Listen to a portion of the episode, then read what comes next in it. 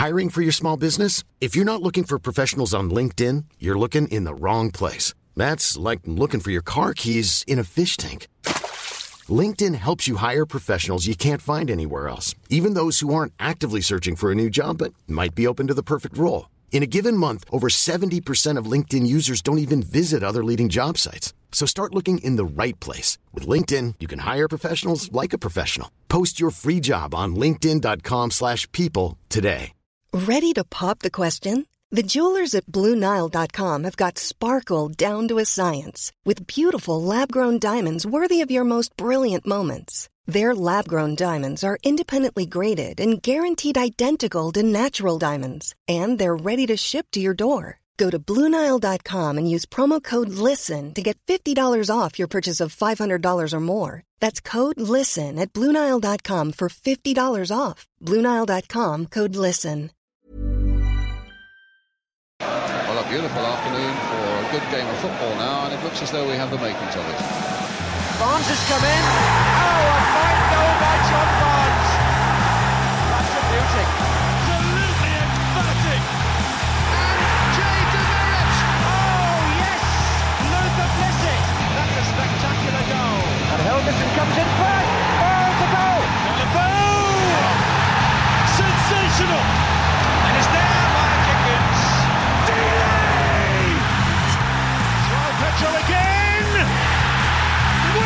Believe it?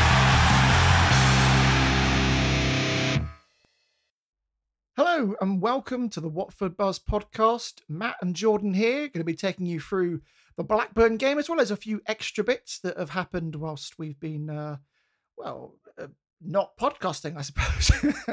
Jordan, how are you doing, mate? Yeah, doing very well. Good to be back again. Um, yeah, ready to discuss another game. Nice one.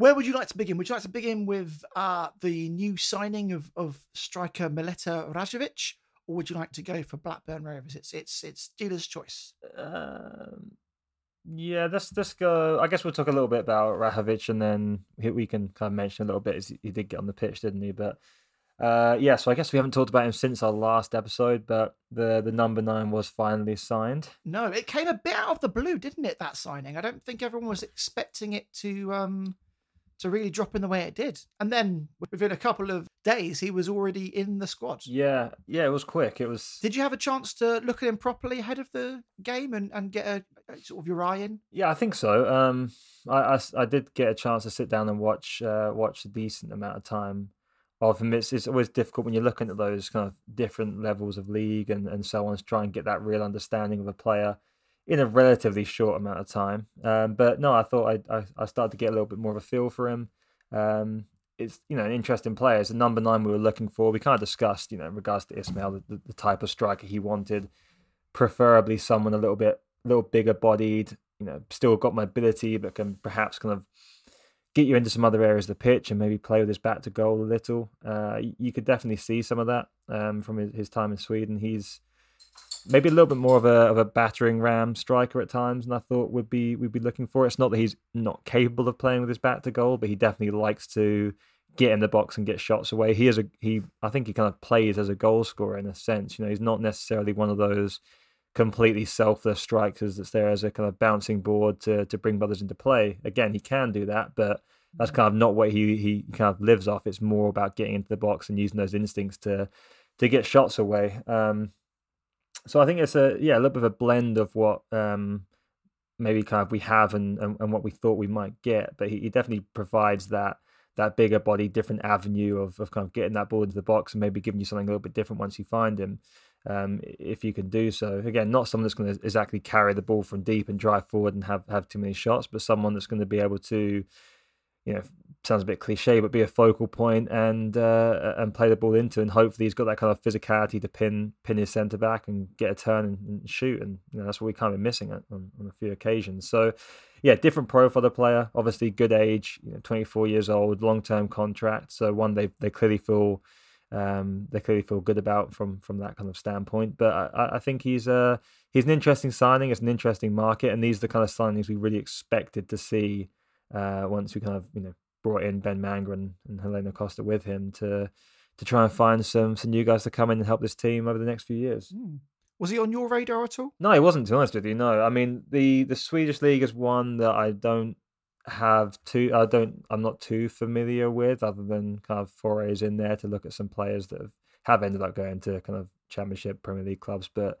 Um, obviously, some ties to Watford too, but yeah, not not one of my main ones. But again, this is a market now which we should maybe keep an eye on a little bit more.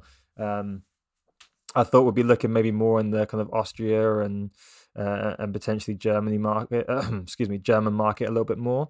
But you know, we're we're not far from that in a sense, in, in, in the fact that that Manga does have some some history of kind of looking at players in this area. But yeah, one we probably have to keep an eye of because one one thing that we do see with uh, with Ben Manga is once he once he has had kind of a market to to work in, he likes to return to that market as well. So potentially, you know, this is one that over, over the years we'll be looking for, and there's a little bit of history now, and um, with championship clubs that are looking looking kind of over in Sweden for players that can potentially come through straight into the first team. So it, will be interesting to see. Mm. So once his signing was announced, uh, several people expected him to be in the starting eleven. He wasn't. He was ultimately on the bench, but there were some changes to the starting eleven that caught the eye, though, Jordan. Kayembe came in, and Kone and Sema and Asprilla, the notable ones. Yeah, yeah. So that was this. Is this is the question before the game, wasn't it? It was what's going to happen with. Obviously, we had the mm. fullback question. Uh, will Morris be fit to start and so on? And you know, clearly he wasn't. Ken Sema slotting in there. Um, and then the the real the real one, the the real discussion point, if you will, was the was was the Kayembe one. I think having that yeah. that change in midfield, you know, we we wondered if it would be Livermore. We've seen Livermore replace Sierralta in that number six role. Yeah, well, Livermore was the one that replaced, wasn't it? Because mm-hmm. he was he was the one that was given the role uh, instead of uh, Sierralta, who yeah. is injured. Seemingly, uh, he wasn't he wasn't liked there, perhaps. Yeah, I think that's you know it, it's a tough one. I think I don't think he was great there. I think he was fine. I don't think he, this is Livermore I'm referring to. I don't think he uh, I don't think he kind of filled the role like Sierralta did. He tried to occupy that role for sure. Uh, I don't think it was executed as well. So they clearly wanted to do something different with with Edo Kayembe there. And to be honest with you, I thought that was a real failing point of the team. I, I didn't like the change once we kind of saw it you know come to fruition it wasn't it wasn't quite what we hoped. And this is also you know we, we've had a few questions during the pre-season the build up to this season you know around Sierralta in that number six role. Kayembe was one of those names that was thrown out as a potential option there. And I know we've been on record as saying quite a few times I think myself maybe yourself and even Tom as well have all said that not overly sure about Kayembe in this in this deeper position. I think he's actually a little bit more effective further forwards, kind of occupying one of those two eight positions. I thought number six, he just looked um, not overly comfortable. His, his, time on possession was just too too long. Like he got the ball two, three, four touches, and that that spot is really there from a possession standpoint, just to keep it moving and with with tempo and with speed and and start those attacks a little quicker, especially when you're playing against a team. Uh, like Blackburn that decide to be really compact when you have the ball you kind of want to play through those those positions. You want you want number six in there to to be doing it quickly. And Kayembe is just a little bit a little bit laboured, so I wasn't a huge fan of that um, that change. And yeah, I think it also didn't overly help us out of possession either. I didn't think we looked particularly solid in that in that uh, area as well. So that was kind of the one for me out the out the changes mentioned. I think Kone too again didn't really have a great game. Um, uh, he's struggled a little bit this season to really impose himself on games in in really any facet. He's been a bit of a passenger, uh, which is disappointing because I mm. have high hopes for Kone and I still think you know he can do well. It's obviously early on in the season, but so far you know th- th- these two players I don't think really shone in that one. Out of the midfield, I thought Bashiru looked the most uh, accomplished. Is that fair? How do you feel? How do you feel on that one? Yeah, no, I, I have to agree with that. Um, I think we look worryingly uh, light in that central defensive midfield area. Um, I have mm-hmm. to say, I, I was optimistic when I saw Sierralta's performance because it, you know, it was surprising to us, um, and it seemed as though it, it, you know, it did the job. But we know Sierralta's injury record, and it's kind of showing up again. And the replacements we have for that position aren't up to the level required to fulfill it. Yeah, I think for me the troubling thing is, you know, you, obviously in an ideal world you have two in every position. Of course, that's the, the dream from a, a, squad building perspective. But I think with with that role being quite a niche, unique role, but also very important to how the team functions. To not have uh, a, a, kind of a, almost a close, at least close to being a like for like player in the sense someone that can come in and there might be a, a, a golfing quality or experience or whatever the you know the, the difference is, but at least having some similar traits and playing in a, in, in a similar way. But there's no there's no real consistency in that role right now. If Sierralta's out, the next man up is is, is a different prospect in there, uh, which which is a little bit concerning. And you know, this is this is an area I think is is important to look at. I do get the impression that they're this is kind of more of a longer term project for them to try and find that player, and it's probably not going to be addressed in this window. If it is, most likely in the, in the loan market, but I don't know if I'm on that recruitment team. I'm I'm looking to try and fill that gap before the window closes and, and give us some help in there because I'm not convinced about the uh, the other options we have at the moment. And you know, as he as he touched on there as well, Sierralta, you can't necessarily rely on him to play the full season in that position. And we also need help at centre back too. And potentially, if we don't fill that, he might be asked to to help there as well. So it's it's definitely a little bit light. It's not perfect. Obviously, that's you know a lot of teams are in a similar position, but um, I, I think that is an area to to have a little bit of concern about um, because we, we've struggled to really kind of nail that down since uh, since Siriat has been missing. Rajovic was um, touted as possibly being a starter, but um, uh, that that didn't happen. I think it was expected to be in the squad at least. It was always likely that Bayo would remain in the first eleven. I mean, any manager I think in that position would want to back the player that's already been there and is already scoring and um, yeah. you know give him the opportunity to to continue to to show with that slightly added uh, amount of pressure on his back, knowing that there is somebody waiting to come on. Did he thrive under that pressure, or did he? Did he? We said in the last game that that, that a lot of the faults that were um, aimed at him uh, weren't necessarily his fault because he uh, he didn't really get the service. But what what what was his game like in this in this one against Blackburn, Jordan? Uh, and and do you feel like he did enough to retain that starting spot? Yeah, well, so we'll start at Bayo then. Yeah, I mean, I just a quick side note here. I did post a little thread on Bayo earlier. I'm going to reference some numbers from here. If you want to have a visualization to see what I'm talking about, then do go ahead and have a look at that. Um, look, I think with with Bayo, you know, he's had two games now back to back. He's not had a shot. Uh, we, we've not got the ball to him in a, in a position where he's able to take a touch shoot and do what he really wants to do. He's that sort of player that he does pick up good positions. Um, not necessarily going to be overly involved in the build-up play. He he has been involved in getting getting touches, you know, laying off, moving a little bit, and so on. But he's really that that poacher that kind of plays across the line, can get in behind a little bit too. But really, you just want to get the ball into good areas. He's got a good knack for getting in the right position. His conversion rate is is decent. You know, if you get if you get the ball into a good area, he's going to get there and there's a good chance he scores. It's very simplistic. It sounds simplistic. It, it is relatively. Um, I think what you kind of have to accept with Bayo, he's not a player that's going to create his own chances too much. You know, you're not playing it to him on the, you know, on the edge of the box and he's beating a man and beating two men and, and having a shot. He's someone that's going to react to the ball dropping. He's going to find that that area at the far post to kind of latch onto that cross across the face of goal. He's that sort of striker. So if you're not if you're not getting shots off him, uh, it's kind of more indicative of of not really being that kind of incisive with the possession in the final third and and finding ways to make the most of him. Now you could argue, you know, you could argue that he could be doing more. Uh, and I think that's fair. That is fair. That there is a limitation to Bayo, but I, I do generally think that if you're if if you're able to produce a, a reasonably you know good standard, quality delivery into the box and and find ways into the box, and you should be able to to get goals out of him. We've been in a position where we've had a lot of possession the final third. We've had a lot of opportunities to get the ball in the box, and we've really just not been consistent enough at doing so. Um, we've had a lot of shots in these games, you know, a, a, lot of shots. So I think it's maybe 34 shots over the last two games, and for not one of them to come from from Bayo says a lot. Um, but you know, say having said that, you know, when he does get in the position to shoot, he is leading us for for non penalty expected goals, one point four four at the moment. Uh, obviously, he has scored one goal and he's he's had a few shots of quality since then too. Um, but I, I, do think it's a problem we've got to we've got to come to a conclusion on because we we're, we're not finding opportunities for him to score.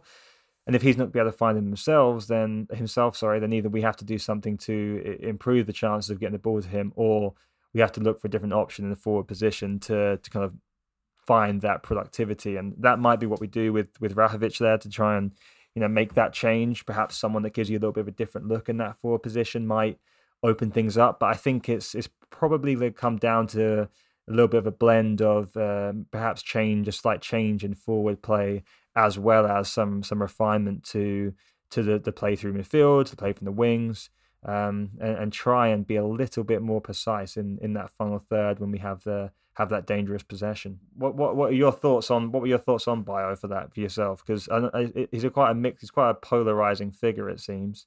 I didn't really notice him in the game, if I'm honest. Yeah. And that's making me me wonder. I don't have the, the stats in front of me. I've heard what you've just said, but uh, did he did he touch the ball much? So touches twenty one. Twenty one touches. That's that's more than I probably would have would have thought. I, I just don't I don't really have any concrete memory of, of what he did in that game. He played quite deep. The majority of his the majority of his play was was from outside of the box. You know, he wasn't heavily active in the box. So, you know, a lot of his work he does is off the ball. Um, he's not really um, he, he's one of those players you don't you're not you're not really going to expect to get a lot of touches. You just need to make sure that when he does get those touches, he can get the ball out of his feet and shoot, or he's shooting first time. That's what you're looking for, Bayo. You're looking for a, a goal scorer. He's a poacher. Um, that's kind of what what we have in him, and you know it's kind of up to us if that's the option we had, especially before this one. He's kind of the only real option we had you have to kind of make the most of it, and we, we didn't we didn't quite do that. So I have sympathy for Bayo. Um, I, I also you know I respect the detractors as well because there are some legitimate concerns, but um, he is someone that can go missing and become quite anonymous. And I think if your striker has zero shots in two games, you know they do look a little bit anonymous at times. I think that's probably part partly that that's coming through as well. What what does he need, Jordan, in order to be the best version of himself. Does this uh, formation suit him, or or not particularly? Yeah, I think it does. I think it can do. You know, I, I think that he's going to thrive off opportunity full. You know, opportunities. Like if you if you put the ball into a semi dangerous position, I trust Vakoun Bayo to to find a way the majority of the time to that spot. Good timing, good runs into the box. You know, look at the goal against uh, against Stevenage, for example. That's a prime example there where you know, it's a, it's a it's, it's an inch it's a decent situation for him, but it it takes him timing his run, hitting uh, hitting the ball at the right moment, being at there at the right spot, getting getting past the defender and able to finish. That's kind of what he does. Even the goal against QPR as well. It's simple. We've had plenty of strikers that haven't been in that position, or when they have been, haven't been able to capitalize. So he needs opportunities, and and that's what we have to provide. And look, technically, we've you know we've been dominant in a lot of ways. We should really be able to provide him with some better ones. I think we've just been struggling with the, the kind of final ball and the, and the finish a little bit. We've done the hard bit, arguably the hard bit. Obviously, it's still, it's, you could argue it's the hardest bit to find the, the end product there and, and, and the cross. But we are improving a lot in terms of how we're operating in that final third. We're just missing that, that little bit of extra. You know, that we get to the byline, cut back, there's a little bit of a block in there or a deflection, and kind of just not quite clean and incisive enough. But you refine that a little bit, and and, and suddenly you know you're putting the ball into dangerous areas. There's nothing to stop him from getting getting one or two in games quite comfortably, but consistently enough. Um, I guess the question is what what we choose to to adjust first to to try and kind of increase the overall productivity of of that team offensively because we are you know, we are creating a, a, number of chances, but the quality of chances is, is the question. You know, if you look at, you know, overall shots in the league, we're second for shots over, the course of the season. Um, but X, NPXG, so non-penalty XG per shot, we're down to 21st because the quality um, just isn't really there on these chances. That's that's really our problem in a nutshell at the, at the moment offensively.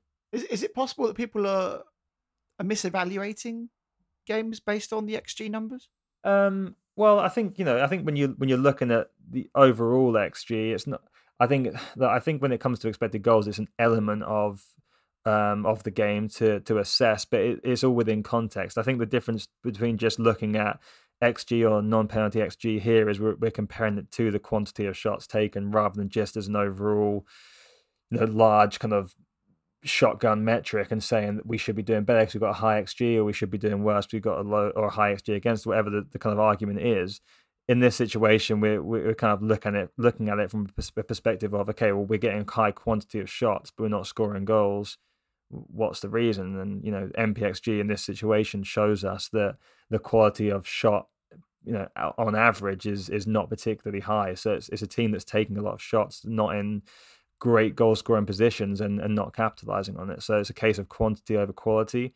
Um, and that's where the stat is, is is important or useful for us rather than just saying, you know, you could you could look at the number and say, okay, we've got we're 21st for NPXG, we're a bad team, but there's there's more context to it, you know. So I think in this situation, it's a, it's a relevant metric to look at, and you know, it's not the only one. Um, the, the the team is the team is, is going through a lot of change, uh, but we, we have developed a style of play, and we, we are actually playing relatively well. If you're looking at performance based um, kind of not just numbers, you can look at the eye test too, and and see how we're playing. There's a lot more uh, structure, a lot better patterns of play. We're seeing offensively and defensively. There are you know it's not perfect. There are some concerns.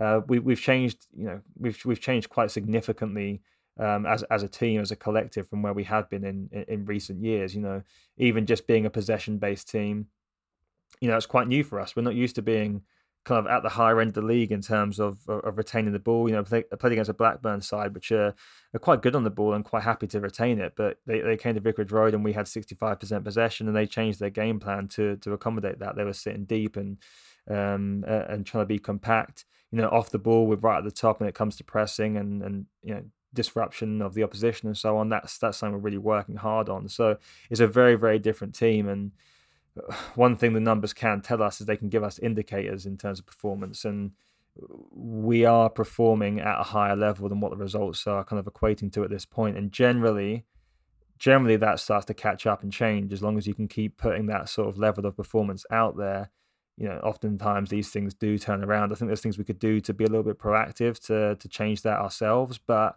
um, overall, uh, I'm, I'm relatively happy and relatively content with what we've been seeing on the pitch. There's just a few little areas that could that could change it and, and you know kind of improve this overall output from a from a point perspective and ultimately winning games. Mm. And away from the numbers, if you look at the players just as a whole, that they look happier and they also look like they're fighting harder, significantly harder than than they seemed to be last season.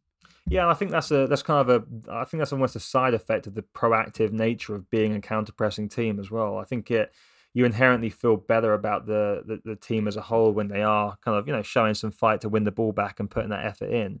You know, that's that's it's, it's a nice it's a nice situation to be in. I think it's it's a good contrast because when you when you have the ball like we do, you know, you are able to to conserve a little bit of energy and, and control that ball consistently. When you do lose it, you've got a little bit of extra juice to, to really chase and, and, and fight it back and, and, and, turn over quickly and and start the attack again. And that's that's something we've seen um, from this Watford team this year. It's you know been a little bit up and down, and I think there's been times where it's not been great. You know, Stoke away.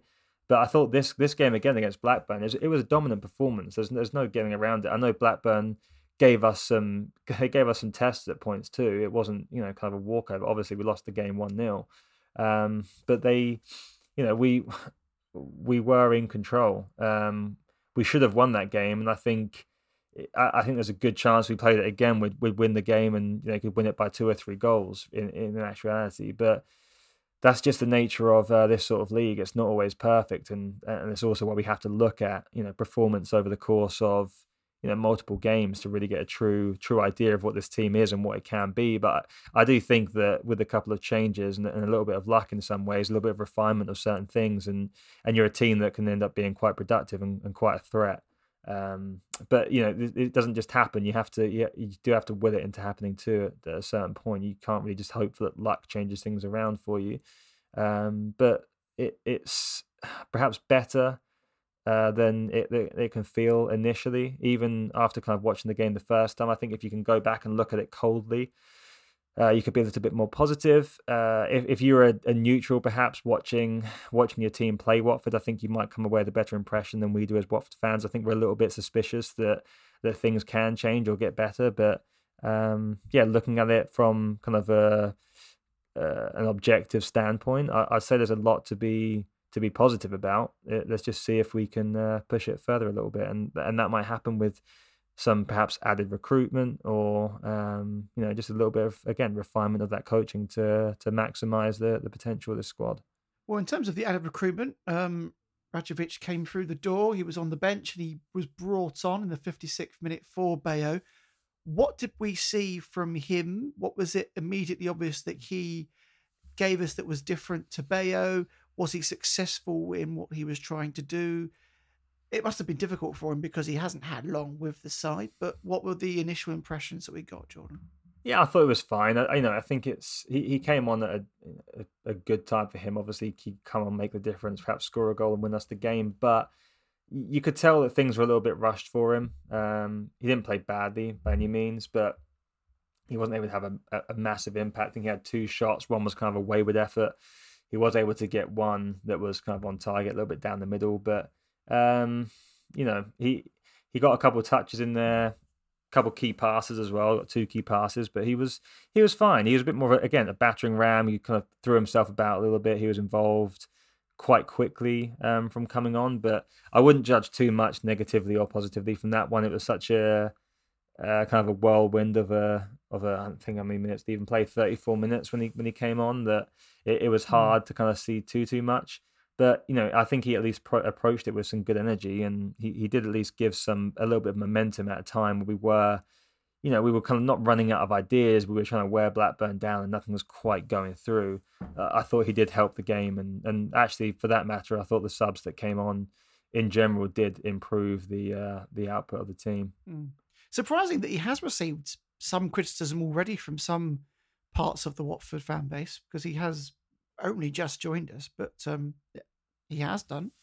Yeah, I mean, you know, there's some parts of the fan base that will criticize every single aspect. You know, he was getting criticized before he even kicked the ball, and the, the the fact is, it's just, you know, it's just the lack of patience in these things. Is it can be ridiculous. And you know what? If if if Mileta Rajovic ends up not working, doesn't mean you were right to to write him off instantly because it didn't. You know, he's you, don't know yet. We haven't seen it, and if there's one thing we must have learned by now, surely over the years as as Watford fans, especially over the last 10, 12 years or however long it's been, you know, a lot of these players that come across we're not aware of before before they join the team, before they arrive at Vicarage Road, and you don't know one way or the other. We've had plenty that we had high hopes for that didn't turn out, and, and plenty in the opposite direction too. So let's just you know give the guy a chance. He's he's a kid. He's just arrived. Uh, he made a, a, decent performance off the bench. Let's just like the team. Let's kind of give it some time and try and figure out what's actually going on here, rather than jumping to to conclusions so quickly. Because you know the fact that we're even having to discuss. One size fits all seemed like a good idea for clothes. Nice dress. Uh, it's a it's a t-shirt. Until you tried it on. Same goes for your health care. That's why United Healthcare offers a variety of flexible, budget friendly coverage for medical, vision, dental, and more. So, whether you're between jobs, coming off a parent's plan, or even missed open enrollment, you can find the plan that fits you best. Find out more about United Healthcare coverage at uh1.com. That's uh1.com. Hey, I'm Ryan Reynolds. At Mint Mobile, we like to do the opposite of what Big Wireless does. They charge you a lot we charge you a little. So naturally, when they announced they'd be raising their prices due to inflation, we decided to deflate our prices due to not hating you. That's right. We're cutting the price of Mint Unlimited from $30 a month to just $15 a month. Give it a try at mintmobile.com slash switch. $45 upfront for three months plus taxes and fees. Promote for new customers for limited time. Unlimited more than 40 gigabytes per month. Slows. Full terms at mintmobile.com. There's never been a faster or easier way to start your weight loss journey than with PlushCare PlushCare accepts most insurance plans and gives you online access to board-certified physicians who can prescribe FDA-approved weight loss medications like Wegovy and Zepbound for those who qualify. Take charge of your health and speak with a board-certified physician about a weight loss plan that's right for you. Get started today at plushcare.com slash weight loss. That's plushcare.com slash weight loss. plushcare.com slash weight loss. Everyone knows therapy is great for solving problems but getting therapy has its own problems too, like finding the right therapist, fitting into their schedule, and of course, the cost. Well, BetterHelp can solve those problems. It's totally online and built around your schedule. It's surprisingly affordable too. Connect with a credentialed therapist by phone, video, or online chat, all from the comfort of your home. Visit betterhelp.com to learn more and save 10% on your first month. That's BetterHelp H E L P. this is kind of silly, isn't it? He's he's played 35 minutes for us. Early days, but he has been given the number nine shirt. There's clearly a lot of backing there. Do you think that he is likely to start the next game, or do you think it will continue to be Bayo who's got the starting spot for the moment? Um, I I do think that I get the impression that Ismail will start Bayo next game. I think I, think he'll kind of ease Rajovic into it. But you know, but having said that, I wouldn't be surprised either way though. Um, I, I, definitely didn't think Rajovic would start this one. Uh, the game against Blackburn. I, I, thought it was quite likely that you're going to see Bayo for the reasons that you pointed out at the beginning there too. Uh, but coming up, you know, you, you, might see him as a, as an opportunity to perhaps change some of the some of our fortunes in front of goal. And you know, again, we we talked about earlier, but give ourselves a little bit of a different look up front. Um, so I, I, think it's up in the air. Let's see how it goes in training, and it'll probably be a little bit more down to the wire here. Uh, be, there's also probably an element of Ismaël, you know, wanting to respect the the effort that Bayo's put in up until now, because whilst it hasn't been perfect in front of the goal, he is kind of like he is our top scorer across all competitions, and his work off the ball has been very good, and so on. So perhaps, uh, perhaps Ismaël sees Bayo as kind of a, a, better candidate for the moment until Uh, uh, until Rajovic gets up to speed and, and kind of understands fully what's expected of him. Because I'm sure that's an element that, that will play a part in, in selection too. One moment that I remember clearly from Rajovic was he was in an advanced position and it looked as though the right decision was to pass the ball into Chakvetadze, but instead he took the shot on himself and, and it didn't go the way he wanted it to. Did do you remember that moment, Jordan? Yeah, I think that was that was the one that felt a little bit rash. He kind of hit across the ball, right, and it kind of sliced out to the right of the goal. Yeah. Um, but to be fair, do you want your number nine taking those chances on, or, or do you do you want them to play whatever the best? I don't mind. I don't mind it. You don't mind it. I mean, you want him to play. Obviously, in an ideal world, you want him to play that, but he just come off the bench, and this is his, his moment. You know, I'm sure at that time it's emotions are high. You think you can be the guy to score the winning goal. I I, I get it completely. I I understand it. It's not a big deal. Um, it's it could have been better, sure, but you know, there's also the opportunity he could have hit that well and gone to the roof of the net, and we'd be talking about a different outcome now. So tough to say, but yeah, no, I do know what you mean. Um, but I think that's why we should be objective about this appearance too, because there's there's so much going into it. First appearance off the bench. Let's let's let's see how he uh, see how he develops. But I'm I'm intrigued. I like, as I said, I like the signing um, from a profile perspective, kind of what we were looking for, but also the market we were working in. Um, I think it's a good area to go into, especially with the sort of the sort of team we're, we're trying to be, the sort of style of play we're trying to kind of accomplish or achieve in terms of um, you know consistent performance. Uh, I, I like the I like the the signing as a whole right now. Let's see how it develops, but so far I'd say yeah, relatively positive. Obviously, the counter attack, which which led to the goal um, from Blackburn, was you know a little bit concerning to some. What was your what was your feelings on the on the actual defensive display of the game? Of the goal instant itself, or the overall, or just kind of the goal kind of is a bit of a, feels like a bit of a microcosm of the the risk we were we were playing with during the game. We kind of got punished for it. Yeah, is, is that? I guess what I'm trying to say is we clearly it's a game we were dominating. We were, you know, we had the advantage in, in, in the in the opposition third. We were playing high up the pitch. I think I think field tilt, which is you know um, in terms of the control of the ball in the opposition or kind of balance of control. You know, we had that in the opposition opposition third at seventy two point one percent. It was it was our game in that sense, but to kind of apply to keep your foot on the neck of Blackburn for so long, it did require us to commit bodies forward, and we had you know, at the time of the goal itself, we'll just talk about the goal. You know, both fullbacks are up in the opposition half, and you know we're, we're pressed right forward, and then we are hit on that break. What what what do you kind of feel? Is that is that a risk reward you're willing to play with? Is it something that we we're doing at that time because we needed to? We might be a little bit smarter and show a little bit more nous in, in, in different situations, perhaps. And that was just that kind of a, a rarity. We were willing to take that risk, or is it a risk you're happy to take? You know, quite a lot of the time in order to give us some some positive output up front.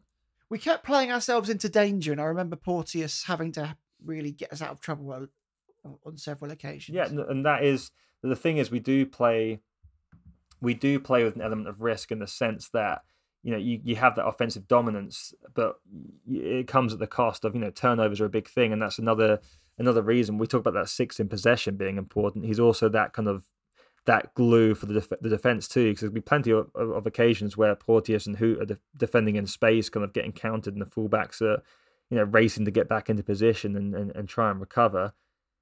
It's uh, it, it is a potential problem area. We limit the opponent because of our because of our possession dominance.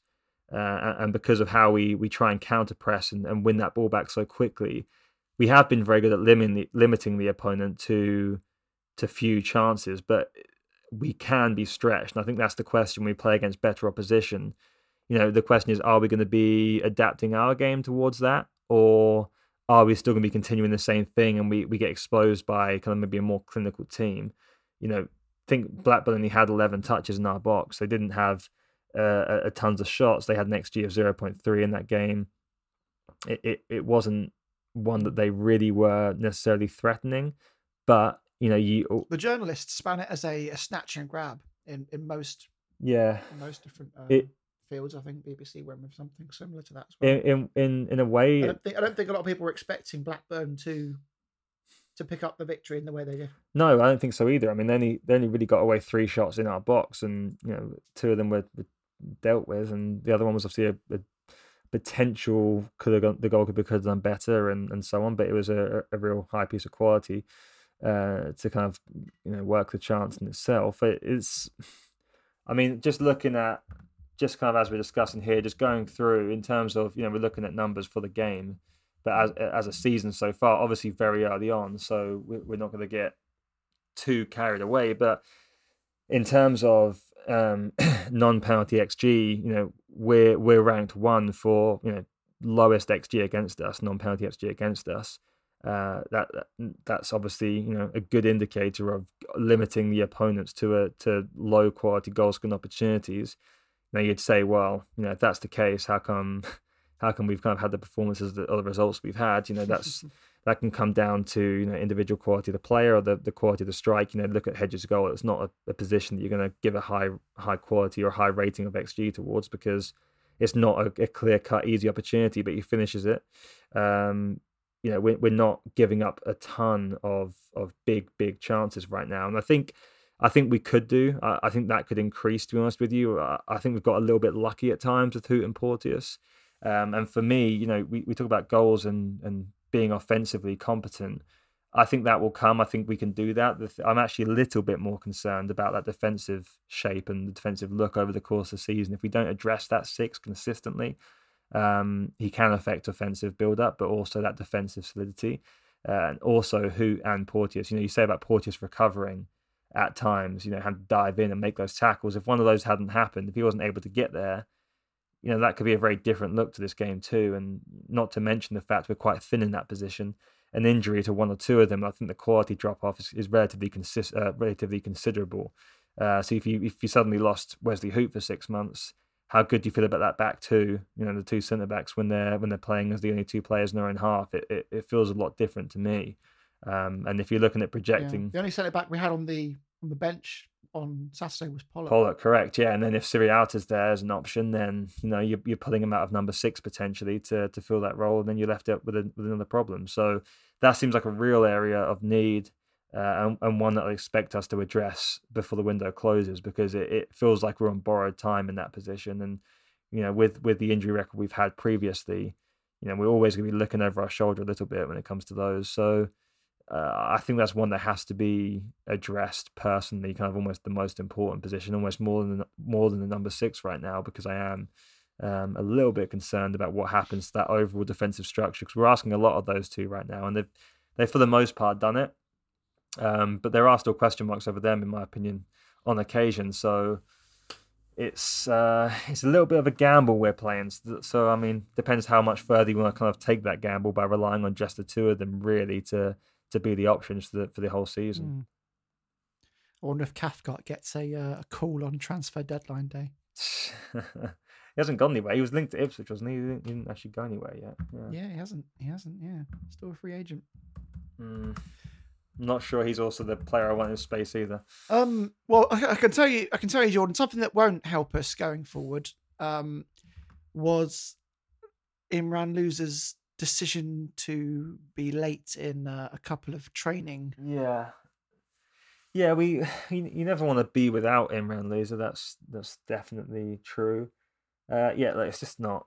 You know, I hope that's enough of a of a message from the from the head coach the fact is, how firm can you be? Because ultimately, you need him around losing the pitch in some ways too. So it's, it's diff- I know it's, it's kind of the worst player for for for for Ismaël in that sense, but Yeah, I mean it does it does show a, a golfing quality at that eight position. I think we obviously know how talented he is. What I do, you know, what I do hope is that, as I said, it does kind of set a bit of a precedent for for the rest of the team that it's not something we can get away with, and hopefully they fear some consequence from that. Um, because you know, if there's one thing we're we're pretty unanimously certain on as as a as a fan base, Imran Louza generally makes this team better. So you know, we need we need our players available and and certainly not losing them to kind of stupid disciplinary issues. Yeah, it's um disappointing because it by by telling him off, he, he's severely, you know, harming the team. Was it enough of a message? I guess that would be the question. Do you think that adding Louza from the start gives us a little bit more intent in four positions, or would you even be tempted to bring in one of those players that's come off the bench and, and played in that central role, um, kind of a bit more offensive minded, like the like like perhaps Yasser Asprilla playing in the centrally as a number eight, or you know you got Tom Ince that can come on as well.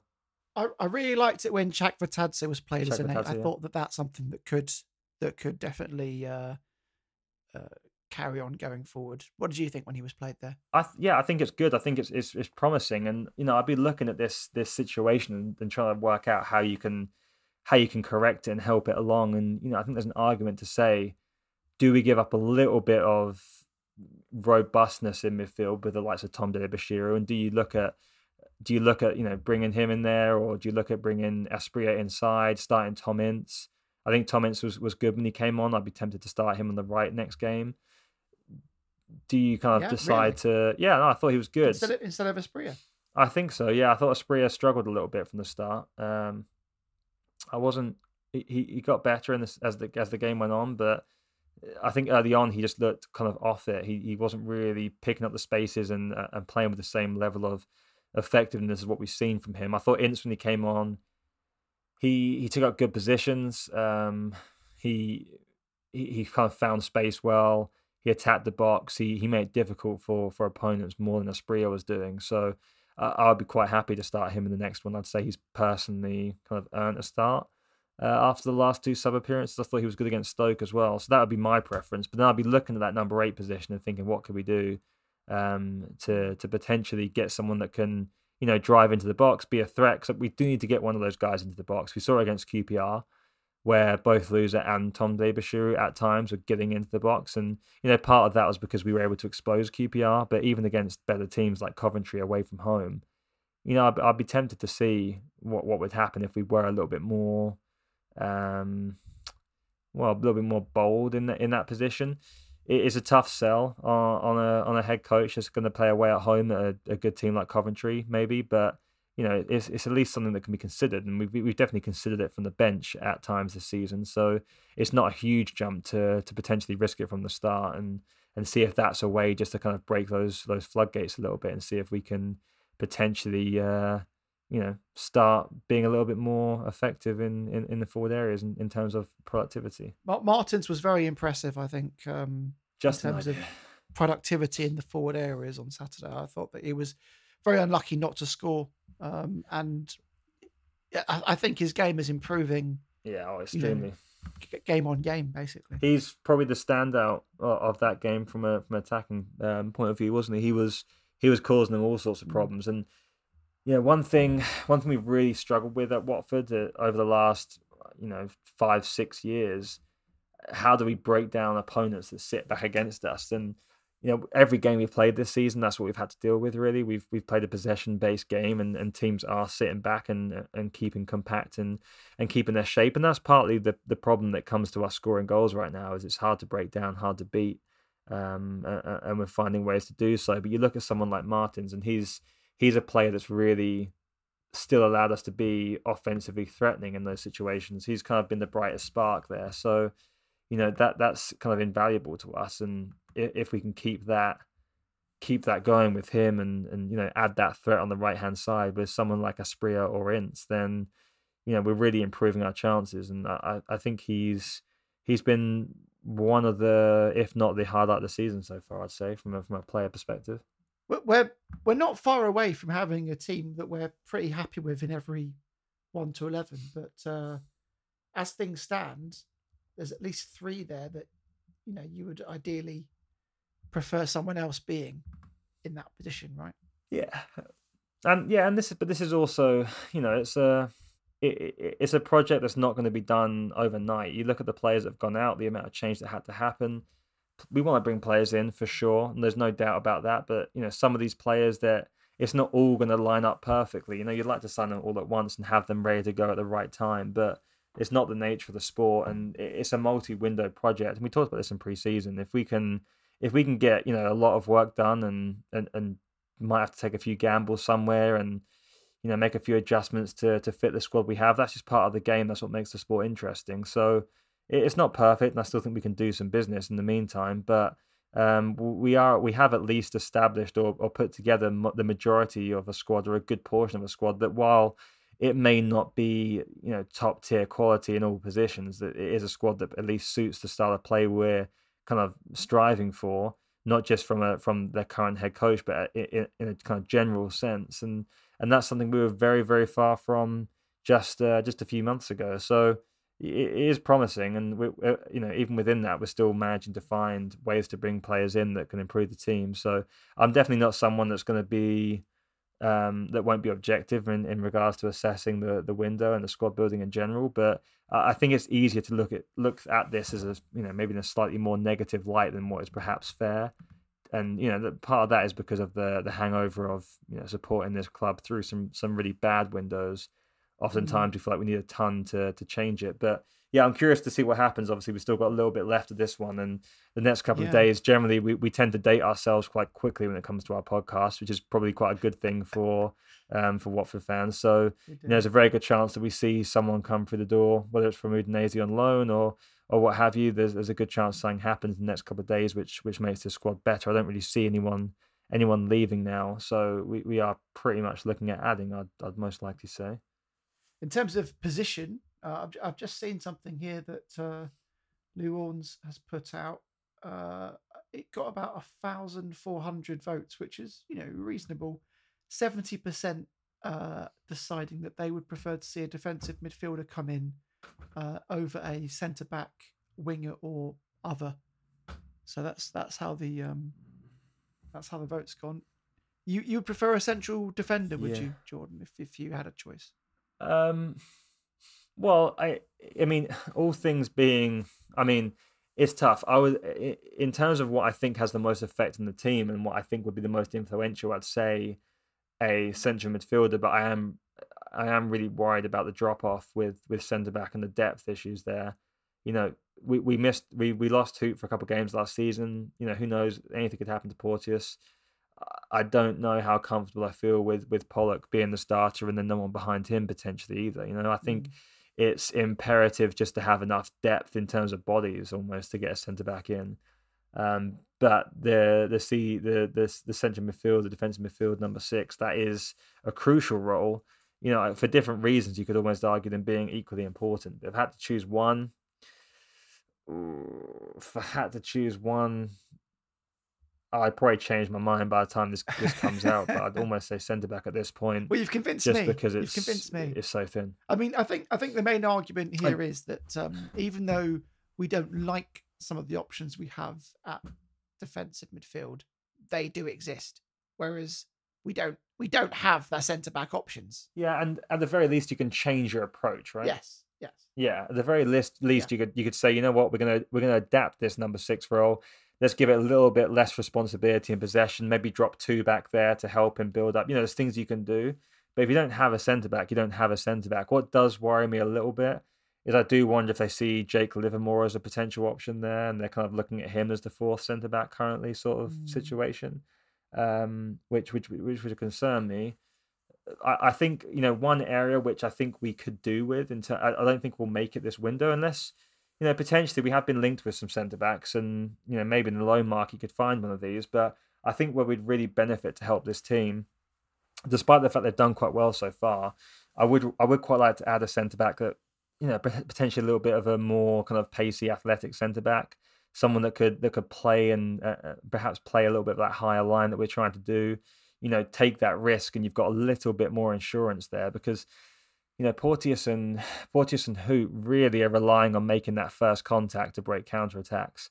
You know, if that ball's coming into that striker, essentially they've got to win that. They've got to kind of try and get in front of that uh, in, in front of that forward and and win the ball or at least hold him up. But if he does get past them, if that ball goes in behind them, I'm not really fancying their odds most of the time against you know a lot of forwards in this division. So if you're really making this team kind of ideal in terms of um, kind of building this team towards a style of play, I think you're looking at a centre back that has a little bit more kind of ground coverage that, that can help you out in those situations, have a little bit more recovery speed, um, and just give you again a little bit more insurance when you're playing that high line. That's that's a concern of mine. So I do think it does give you tactical um, options and advantage if you can bring another player in in that position as well as just adding depth.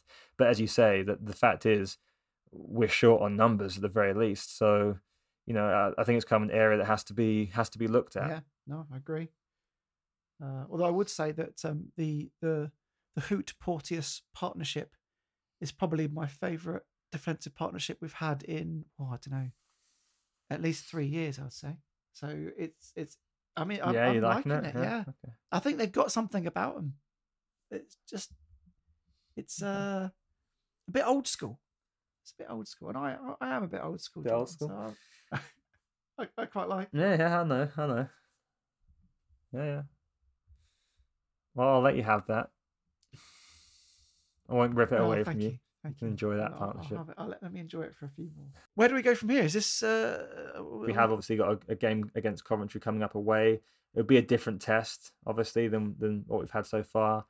You know, a different style of team, you know, team that plays the back three, potentially hurt us in, in some other areas. Um, it'll be interesting. I'm I'm I'm cur- I'm cautiously optimistic slash curious about this one. I'm hope I'm just still kind of hoping there'll be a game that's just kind of it clicks into place. Of it, always hoping it's the next one, but um, I, I think it'll be an interesting match, and it, it, I'm hoping for those going to it, it'll be an exciting one because I'm I'm very curious to see how it pans out. But uh, yeah, a different opponent to what we've had so far, I'd say. yeah, probably one of the toughest I think of of the season we've had so far. Yeah, I, I'd say that's that, that's definitely definitely true. And know, I thought the I thought the Blackburn game would be one where a team comes to us, and you know, regardless of it being at Vicarage Road, I thought they would they would play with a little bit more intent uh, and try and dominate us a little bit more. I was kind of surprised the respect that that we were given.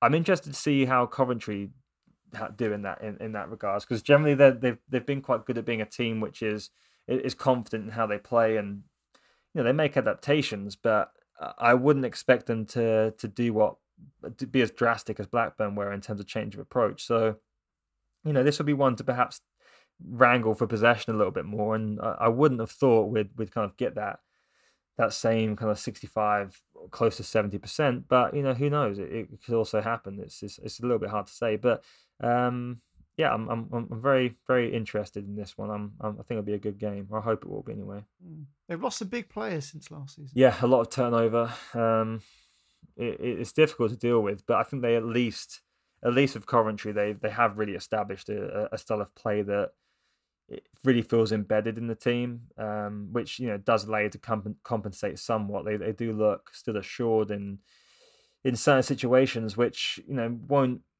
won't help us. You know they're they're not a bad team regardless of that loss in quality, and they have brought players in that you know, it's they're looking to to develop into the squad and and you know climatize to a new team. So, you know, the later you play them, the more chance you you play against them with those players playing at a higher level effectively. So, yeah, I, I, some they kind of adds a bit of an unknown quantity to them, but. Uh, I, I'm not. I'm not saying these are a team that we're gonna we're gonna roll over because they've lost some big guys because they've they've also still got some players in there which, you know, whilst you might not look at the McFaddens and so on as, as glamorous necessarily, when you put them in the context of of that Coventry side, they're kind of a bit of a different animal. So, um, yeah, I, I, like Coventry as a team, and I think in a weird way they're a team we should kind of aspire to to be in, in a sense of establishing a, a footballing philosophy and kind of building towards it and, and reinforcing it. All right. Well, thanks very much for tuning in. Um, we'll be back again after the Coventry fixture. Certainly will be. Yeah, looking forward to it. Not sure if Tom will be there. He might still be on his sabbatical, but um, Jordan and I will be able to bring you up to date on what's happened and the uh, the the the data behind the game and, and what it's telling us. And hopefully, it's telling us that we picked up another three points. That's what I'm hoping it's telling us. Um, until that time, um, if you want to um, follow us on Twitter, just um, find us on at Watford Pod. You can find Jordan at Jordan Wiemer. Uh, Tom's at TB Bodell. I'm at Messy Mesiano. Um, and you can also give us a lovely little rating on um, on the Apple Podcasts if you if you if you would be so inclined. Uh, it really does help us to um to to get our pod out to more people.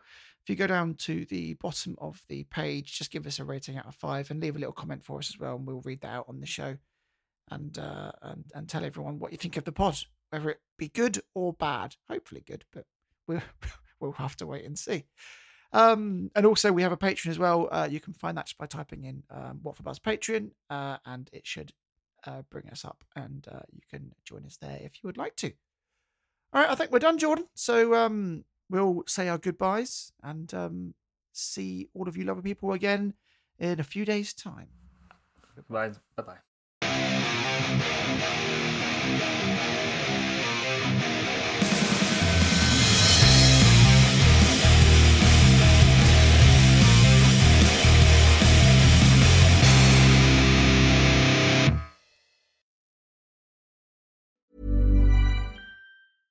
Even when we're on a budget, we still deserve nice things. Quince is a place to scoop up stunning high-end goods for 50 to 80% less than similar brands. They have buttery soft cashmere sweaters starting at $50, luxurious Italian leather bags, and so much more. Plus, Quince only works with factories that use safe, ethical, and responsible manufacturing. Get the high-end goods you'll love without the high price tag with Quince. Go to quince.com slash style for free shipping and 365-day returns. Mom deserves the best, and there's no better place to shop for Mother's Day than Whole Foods Market. They're your destination for unbeatable savings, from premium gifts to show-stopping flowers and irresistible desserts. Start by saving 33% with Prime on all body care and candles. Then get a 15-stem bunch of tulips for just $9.99 each with Prime. Round out Mom's menu with festive rosé, irresistible berry chantilly cake, and more special treats. Come celebrate Mother's Day at Whole Foods Market.